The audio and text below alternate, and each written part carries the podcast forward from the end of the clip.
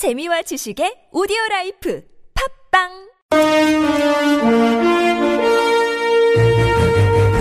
여러분의 합리적 판단을 돕기 위해 오늘의 뉴스를 골랐습니다. 백병규의 뉴스 체크. 네, 시사평론가 백병규 씨 모셨습니다. 어서 오세요. 안녕하십니까. 자, 첫 소식은요. 정부는 과연 무슨 대책을 갖고 있는 것인지 아니면 그냥 밀어붙이고 보자는 이 무대포 전략인 것인지가 이 궁금한 사안이죠. 무대포란 표현 좀 그렇고요. 아, 그런가요? 막무가내 정도로 바꾸겠습니다. 네. 네. 네, 이 무대포란 말도 가끔 쓰기는 하는데요. 네. 이 롯데가 그 국내 그 사드 배치 부지를 제공하기로 결정한 데 대해서 그 중국 당국은 물론이고 이 중국 관영 언론들이 그 일제히 그 보복을 보복을 역설하고 나서서 한중 관계가 그 최악으로 가는 것 아닌가 네. 이런 우려가 나오고 있죠. 네. 이 중국 당국보다는 그 중국 언론들의 그 공세가 한층 더 높은데요. 이는 뭐 중국 당국과의 그 교감 속에서 이제 나온 것이라고 봐야 되겠죠. 당연히 그렇게 봐야 네. 되죠. 예. 인민, 인민일보 오늘 그 사설을 실었습니다. 한국이 그 사드 배치에 동의해서 한국 자신을 그 한반도의 그 화약통으로 만들었다면서 이 자국 안보를 지키려는 그 중국의 실력과 의지를 과소평가해서는 안 될 것이다. 이렇게 경고를 하고 나섰고요. 예.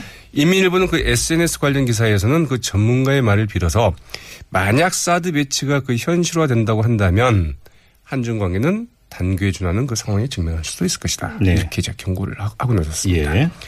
이 중국 관영통신사이죠. 이 신화통신은 어, 오늘로 그 예정됐던 그 김장수 주중 그 한국 대사와의 그 인터뷰를 어제 전격 취소를 했다고 하네요. 예.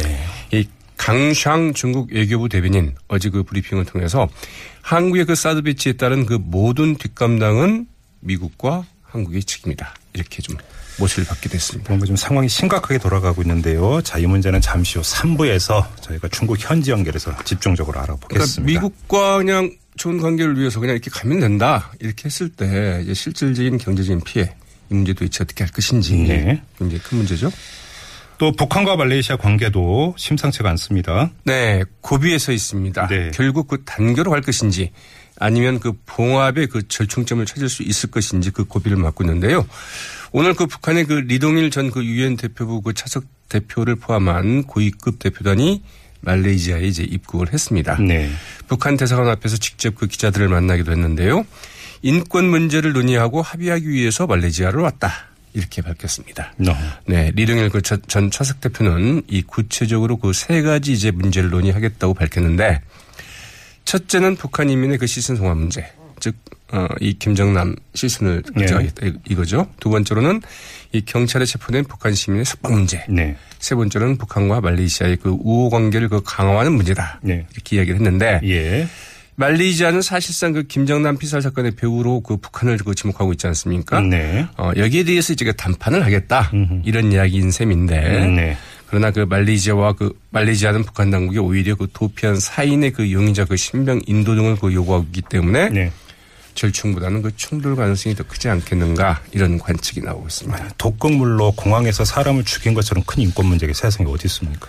근데 뭐 증거를 내놔보라 이거죠. 네. 네. 넘어가겠습니다. 자, 또 어떤 소식이 있습니까? 남북을 둘러싼 그 동북아의 그 흐름도 상당히 복잡합니다. 북한의 그 리길성 외교부 부상이 네, 외교, 외교 부가 아니죠. 외무부 부상이 오늘 그 베이징을 찾았는데요. 이 중국 외교부는 중국 정부의 추청으로 그 리길성 북한 외교부 부상이 어, 베이징에 그 도착했다고 이제 공식 확인했습니다. 왕이 외교부장과 류전민 외교부 부부장 그리고 그 쿵슈안 콩슈안유 외교부 그 부장 조리와 이제 만나서 양국 간의 그 공통 관- 관심사와 이 국제 문제 등에 대해서 이제 의견을 교환할 것이라고 이제 밝혔는데요. 자, 미국의 그 트럼프 새 행정부 출범과 함께 북한이 그 중거리 탄도미사일을 발사하지 않았습니까? 네. 그래서 이제 유엔 안보리가 그 긴급 대북 성명을 채택을 했고요. 또 바로 이어서 이 중국의 그 북한 석탄 그 금수 조치가 이제 발표가 됐었고요. 네. 여기에 따라서 그 김정남 피살 사건이 발생을 하고 뉴욕에서의 그 북미 간 1.5 트랙 접촉이 이제 무산이 됐습니다. 이 최선희 그 북한 외무성 그 미주국장 등 그 북한 고위급 인사에 대해서 미 국무부가 그 비자 발급을 돌연 이제 거부를 해서 무산이 됐었죠. 네. 또 이제 그 한국의 그 사드 배치가 이제 구체화되면서 그 한중 간의 긴장의 수위도 높아지고 있습니다. 이런 상황에서 중국과 북한이 이제 그 공식 접촉에 나섰다는 점에서 과연 어떤 협의들이 좀 진행이 될지 네. 좀 주목이 되고 있는데요. 오는 4일까지 그 베이징에 머무를 예정이라고 하죠. 네. 이 북한의 그 고위급 인사가 그 중국을 방문한 것은 지난해 5월 리수영 고도동당 중앙위원회 그 부위원장이 중국을 방문한 이후에 9개월 만에 이제 처음이라고 하네요. 자, 그리고 삼성이 미래 전략실 해체를 공식 발표를 했습니다. 네, 미래 전략실의 그 보직 임원들도 모두 사임했습니다. 네. 또 승마 협회장을 맡았던 그 박상진 삼성전자 대외 담당 사장도 사임을 했고요. 황성수 전무등도 승마협회에서 그 복귀하는 등 승마협회에서 이제 손을 사실상 떼기로 했습니다. 네. 승마협회도 완전히 그냥 그 거의 뭐랄까요 이 유탄을 맞았다. 네, 유탄을 받은 셈이 됐죠. 네. 앞으로 그 그룹 계열사는 그 대표이사와 그 이사의 중심에 그 자율 경영을 하겠다 이렇게 발표를 했고 네. 매주 수요일 열리던 그 사장단 회의도 폐지한다고 밝혔습니다. 네. 삼성은 그 2008년 그 이건희 회장 등 그 그룹 수뇌부가 이 경영권 불법 승계 그리고 그 차명기자 운영 등으로 배임과 탈세 혐의로 그 기소되었을 때도 이 전략기획실 해체를 선언한 바 있지만 미래 전략실로 이름만 바꿔서 그 기능을 그대로 이제 전속시킨 바 있었죠. 네. 이번에는 어떻게 될지. 궁금하시죠? 그래서 네. 저희가 4부에 준비를 했습니다. 기업 인사드 시간에 정말로 바뀌는 건지 아닌지 집중 점검을 해 보도록 하죠. 그러면 근데 정말 시민들이 네. 눈을 뜨고 네. 상당히 오랜 기간 잊지 말고 지켜봐야 될것 아, 같습니다. 그것도 마- 정답입니다. 자, 다음 소식으로 가죠. 자, 이 김기춘 전 대통령 비서실장, 조윤선 전 문화체육부 장관 등 그 블랙리스트 관련으로 그 구속 기소된 인사들에 대한 이 공판 준비를 위한 그 심리가 이제 오늘 열렸는데요. 네. 서울중앙지법 그 형사 30부가 이제 맡고 있습니다. 3인 3색의 반응입니다. 김기춘 전 비서실장 측 그 변호인 그 정동욱 변호사. 구속돼 법정에 있을 사람은 김기춘 전 실장이 아니라 특검이다. 네. 특검이 오히려 직무유기를 하고 있다. 특검 수사 대상도 아닌 사람을 무고하게 잡아넣었다. 이런 주장을 폈다고 하죠. 네. 네, 조윤선 전 문체부 장관 변호인은 블랙리스트로 인한 그 지원 배제 조치가 그 정부 차원에서 그 조직적으로 이루어진 데 대해서 전 청와대 정무수석으로서 또 전 문체부 장관으로서 그 책임을 통감한다.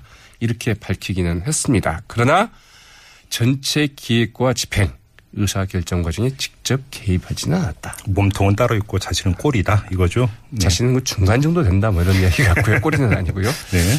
꼬리는 따로 있습니다. 네. 김상률 전 교육문화수석 변호인 이 특검 수사의 그 경의를 표한다고 이렇게 이야기를 했고요. 그러면서도 의사결정 과정에 영향을 미칠 아무런 권한도 없었다. 이렇게 이야기를 했습니다. 이분이야말로 정말 꼴이다. 이렇게 얘기를 한 거죠.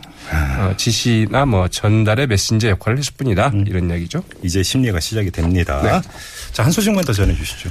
아, 한 수씩만 더 지내야 됩니까? 네네. 조금 더 남지 않았나요? 네. 아무튼 알겠습니다. 이 100% 현장 투표로만 하자. 아니다. 여론조사도 포함해야 된다.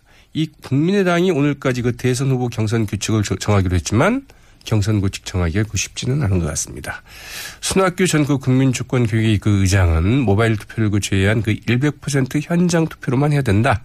이런 입장이고요. 네. 천정배 의원도 이제 이쪽에 합류를 하고 있다고 그러죠. 그러나 반면에 안철수 의원 쪽은 민심을 반영하기 위해서 그 모바일 투표와 그 여론조사도 일부 넣어야 된다. 이런 입장으로 합니다. 당 대선 기획단 산하 그 경선룰 테스크포스 오늘 오전 협상에서 합의점을 찾지 못했는데요. 네. 이 당원을 상대로 한 투표는 좀 모바일 투표를 좀 허용하는 것은 어떻겠느냐 이런 절충안을 제출을 했는데 네. 양측에서 모두 거부를 했다고 그럽니다. 네. 그래서 오늘 저녁에 다시 만나서 회의를 열기로 했다고 그러는데 네. 그러나 접점 찾기가 쉽지는 않을 것 같다고 네. 그러죠. 네. 뭐 조금 전에 말씀하셔서 한 소식만 더 하죠. 짧게. 이번엔 진짜 짧게 네. 한 소식만 더 전해 그렇습니다. 지난해 11월 30일 큰 불이 난 대구 서문시장 상인들을 돕기 위해서 그 전국 곳곳에서 성금 76억 원을 좀 보내줬는데요. 네. 그러나 그 노점상은 단 한 푼도 받을 수 없게 됐다고 그럽니다. 아이고, 예. 네, 이제 왜냐하면 대구시나 이쪽에서는 노점상들한테도 좀 주자 이렇게 얘기를 했는데 상인들이 그거는 안 된다.